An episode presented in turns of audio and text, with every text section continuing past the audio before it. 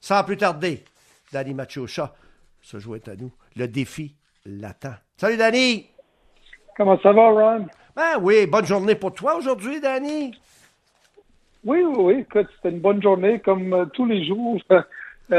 Sont bons. Puis, écoute, on se prépare pour le repêchage qui s'en vient jeudi soir. Alors, je pense qu'on a tous hâte. Ça va être spécial. Est-ce que ça va être un peu comme la NFL? Ça va être spécial parce que tu vas être installé chez toi. Mais comment tu prépares ça, ce genre de repêchage, et comment vous allez orchestrer ça, là, le groupe? Mais écoute, ça va être par vidéoconférence. Ça veut dire qu'on va voir notre équipe dans leur maison respective, probablement dans leur sous-sol, puis on va être en communication directe avec la Ligue. Puis ça va se faire comme on a vécu avec le repêchage de la Ligue nationale. On va être tous installés chez nous. Puis on va travailler avec notre équipe à l'interne. Puis quand notre tour arrive de sélectionner un joueur, on va aviser la Ligue. Puis ils vont faire l'annonce probablement à la télé parce que je pense que les premières deux rondes vont être télévisées. Ah, OK, parfait. On met de l'action dans la cabane un peu. Ça va être agréable. Écoute, ça a été bouleversé un petit peu votre situation à vous autres, là. Écoute, t'arrives, t'es tout feu, tout flamme, là. Puis là, tu te retrouves avec peut-être pas un grand nombre de dépisteurs, peut-être pas avec une situation idéale. Le premier choix, tu t'en souviens? Le premier choix, les Alouettes l'ont donné à Hamilton en 2018 pour Johnny Manziel. Qu'est-ce que tu pensais de ça quand c'est arrivé? Envoyez-nous un commentaire. Quand t'as entendu ça, toi, qu'on donnait un choix de première ronde, c'est quoi? Quelle avait été ta première réaction? Mais écoute, ça donne absolument rien d'en parler en détail actuellement parce qu'on vit dans le passé un petit peu, mais je vais répondre à la question quand même. T'es gentil. C'est pas seulement une question de première ronde de cette année, mais il y en avait deux choix de première ronde. Il y avait un Canadien, un joueur de Ligue défensive canadien qui s'appelle Westerman, puis un excellent receveur qui ont échangé pour les droits à Johnny Manziel. Puis à un moment donné, quand je me suis fait poser la question, j'étais complètement en désaccord avec la transaction parce que je pensais que les Alouettes avaient trop donné en retour pour un carrière qui avait une historique pas tout à fait agréable dans son cas avec tout ce qu'il a vécu, que ce soit dans la Ligue nationale ou même avec les Ticats à Hamilton. Alors, il faut pas oublier non plus que Ron, la moitié des joueurs de la Ligue canadienne sont des Canadiens. Alors, quand on commence à donner des joueurs de première ronde, en retour pour un carrière qui n'est pas tout à fait établi puis ça ne fonctionne pas, c'est sûr que tu vas payer pour à court terme. Alors, mais, écoute, je pense qu'on était très actifs sur le marché de joueurs autonomes. On était capable de remplacer plusieurs Canadiens puis d'aller chercher de la profondeur avec les joueurs autonomes, que ce soit des David Ménard, des Junior Luke, puis des Frédéric Chagnon, puis Gagné, puis là, la chose qui est très importante pour nous, c'est qu'on a 5 choix dans les premiers 33 choix, puis il faut bien bâtir cette équipe, que ce soit à court terme ou à long terme. Ah, bravo. Merci d'avoir répondu à la question. C'est apprécié. Comment est-ce qu'on peut, et tu l'avançais toi-même lorsque tu as été nommé nouveau directeur général de l'équipe, comment les Alouettes peuvent-ils se rapprocher des équipes universitaires du Québec et avoir justement plus de Québécois avec les Alouettes? Parce qu'oublie pas, là, les directeurs généraux à Montréal disent toujours ça. Même Marc Bergevin l'avait dit. « Ah, nous autres, on va essayer d'avoir plusieurs francophones dans notre équipe. » C'est pas toujours évident. La preuve, Tampa Bay, je pense, en a plus de francophones que le Canadien.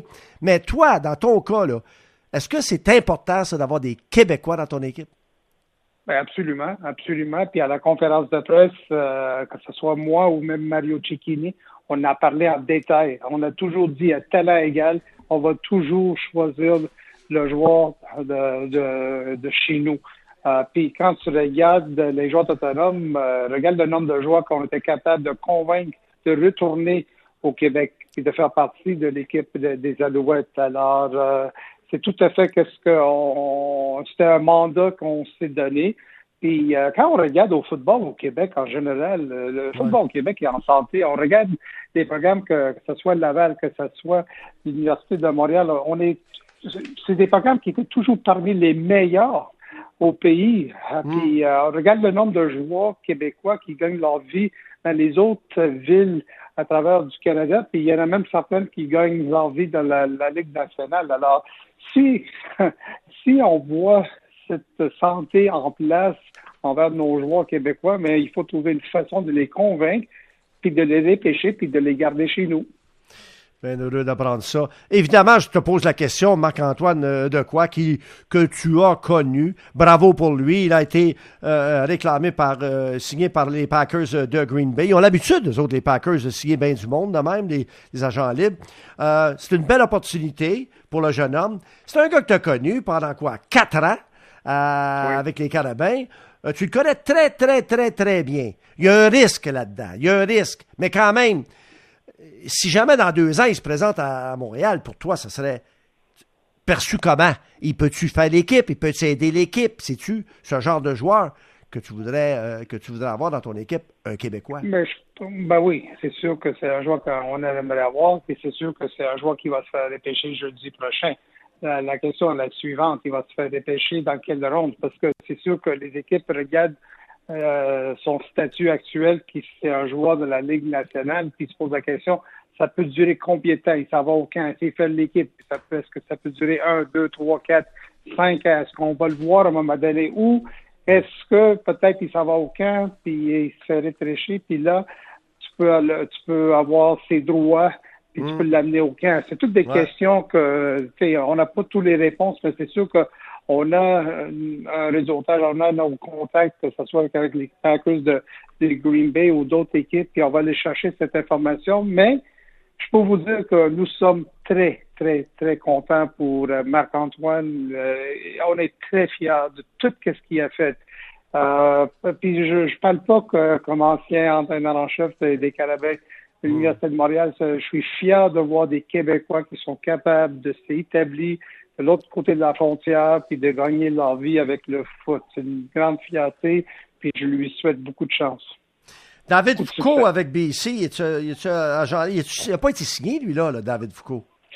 Mais David Foucault, c'est un joueur d'autonome, justement, puis je sais qu'ils sont en discussion avec plusieurs équipes, mais on ne sait pas c'est quoi, qu'est-ce qui se passe concernant calendrier dans 2020, c'est quelqu'un qu'on connaît tellement bien, c'est quelqu'un qu'on a eu plusieurs discussions avec, puis ça se peut qu'on va continuer de se parler dans les prochaines semaines, mais là, il faut pas oublier, Ron, qu'on a un plafond salarial qu'il faut respecter. Alors, nous sommes tous conscients qu'on n'a pas les moyens cette année avec tout ce qu'on a hérité. Mais c'est quelqu'un qu'on apprécie beaucoup, puis on souhaite qu'un jour il peut jouer pour les Alouettes de Montréal. Il faudrait que les gens soient patients, hein? Parce que, écoute, là, tu sais, Danny, un nouveau directeur général, Danny Maciocia, un nouveau président, Mario Cecchini, un bonhomme que je respecte grandement, Gary Stern, un des nouveaux propriétaires, bon, tout le monde est enthousiaste et tout ça, puis là, à un moment donné, voilà, la pandémie, puis tu dois manger tes bas, là. Tu dois te dire, voyons donc, qu'est-ce qui m'a frappé? Un tsunami, ça se peut pas. Tu sais, vous étiez partis en grand, vous autres, là, vous aviez de bonnes intentions. Vous les avez toujours, les intentions, mais peut-être qu'il faudrait que le public soit un petit peu patient. Oh, absolument, absolument, mais c'est pas quelque chose. Nous sommes tous en train de le vivre, que ce soit les Alouettes, que ce soit les autres équipes professionnel à Montréal, le Canadien, l'Impact, tout le monde est en train de le vivre. Alors, c'est sûr qu'on va demander que tout le monde soit un petit peu patient, mais je souhaite aussi que au moins dans les prochains mois, qu'on peut revenir à la normale, puis on peut sortir un petit peu, puis on peut revivre qu'est-ce qu'on avait, puis probablement qu'on prenait pour acquis, puis de l'apprécier un petit peu plus, puis d'aller assister des spectacles, des festivals, des matchs sportifs, puis d'aller chercher cette dynamique. Tu sentais dans les rues, puis au centre-ville, puis dans tous ces spectacles. Alors, j'espère que ça s'en vient bientôt, puis je pense que ça va nous faire beaucoup de bien quand ça va arriver. Bon, le pré-camp, les matchs en concours fin mai, début saison juin habituellement.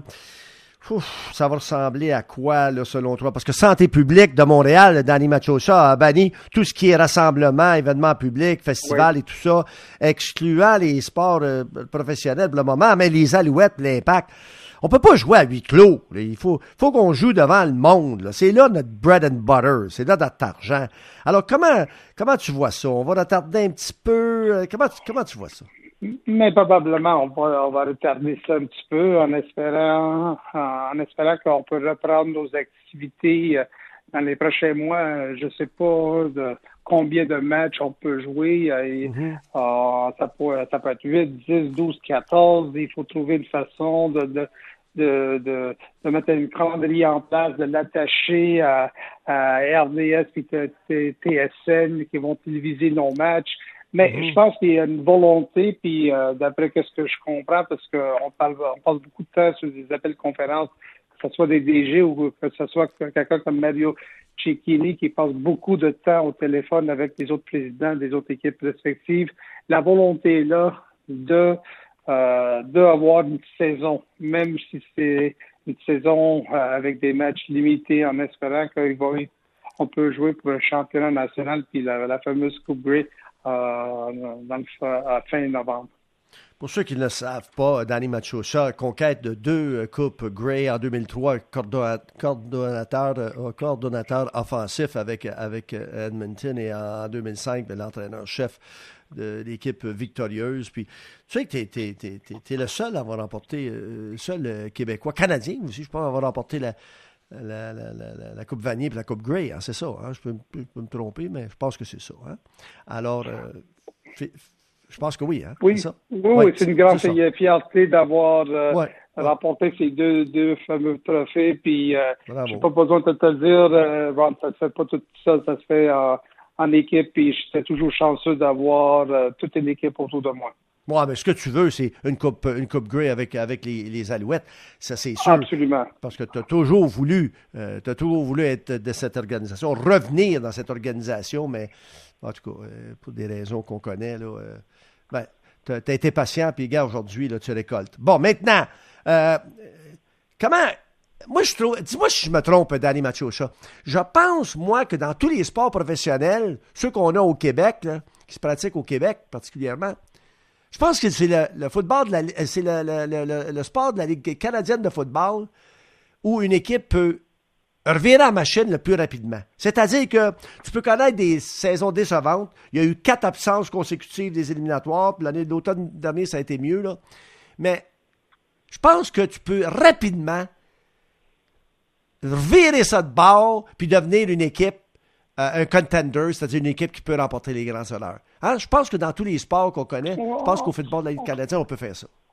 Ah oui, ça c'est un virage que tu peux faire assez vite, comme j'ai dit, avec un bon repêchage, avec une organisation qui partage la même vision, les mêmes valeurs, qui poussent tous ensemble dans la même direction. Tout est possible. Ça se fait dans la Ligue canadienne facilement.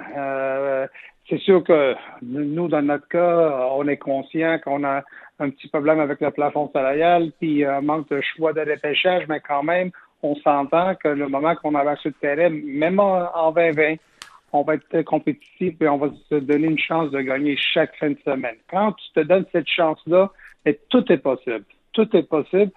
Puis, écoute, on l'a vécu un petit peu l'année passée avec ce que Harry Jones et son équipe d'entraîneurs ont fait. Puis je pense que le noyau est en place. On a ajouté d'autres pièces à ce noyau-là. On va adresser le repêchage qui s'en vient dans les prochains jours. Puis si la chance se présente, qu'on peut tous embarquer tout ce monde-là sur le terrain, mais je suis convaincu qu'on va avoir une équipe très compétitive. Il n'y a rien qui bat la stabilité dans la vie, dans un couple, entre autres, là, Danny, et dans la vie en général, même dans le sport. Il y a eu cinq entraîneurs différents de 2015 à une période de 5 ans, je pense, 5-6 ans. Écoute, vous autres, vous voulez cette stabilité-là. Toi, en partant avec Mario, toi et le coach, vous voulez cette stabilité-là bâtir. Comme tu as dit, on n'a pas les meilleurs choix cette année, puis question de budget, fait que ça pourrait prendre 1 an, 2 ans, 3 ans, mais t'as bien confiance qu'avec cette stabilité, on pourra arriver à nos fins, c'est ça, hein? Absolument. Au poste, que ce soit au poste de président, que ce soit au poste de DG, en chef, puis en particulier au poste de carrière, quand on regarde le nombre de carrières qu'on a joué avec depuis que Anthony Cavillou a pris sa retraite, ça fait pas de bon sens, pas du tout. Puis on peut pas se permettre de rêver à les grands honneurs quand chaque année, on a 2-3 carrières qu'on se pose des questions, c'est qui le partant, puis c'est qui le réserviste, puis on change les entraîneurs en chef chaque année, puis des coordinateurs à l'attaque, puis des coordinateurs défensifs. Il n'y a pas de stabilité, il n'y a pas de plan. Puis quand tu n'as pas de stabilité, puis tu n'as pas de plan, mais tu vas voir le résultat. Tu vas les chercher sur le terrain et ça va refléter les résultats que tu vas voir sur le terrain. Alors, je pense qu'on a une vision, on partage cette vision du propriétaire jusqu'à l'entraîneur en chef, puis là, c'est de le mettre tous ensemble puis de l'exécuter à la lettre. Puis je pense qu'on est dans la bonne direction en espérant qu'on peut continuer à ajouter des pièces très importantes avec le repêchage du 30 avril. Danny, c'est toujours très agréable. Continue ton enthousiasme. Ton enthousiasme nous stimule. Puis qu'on continue. On va te souhaiter la meilleure des chances au repêchage jeudi. Puis toujours agréable d'échanger avec toi. Alors, bon succès puis bonne chance. Un gros merci, Ron. Puis ça me fait toujours plaisir de vous parler. Tellement gentil. Bye, Danny. Bye-bye.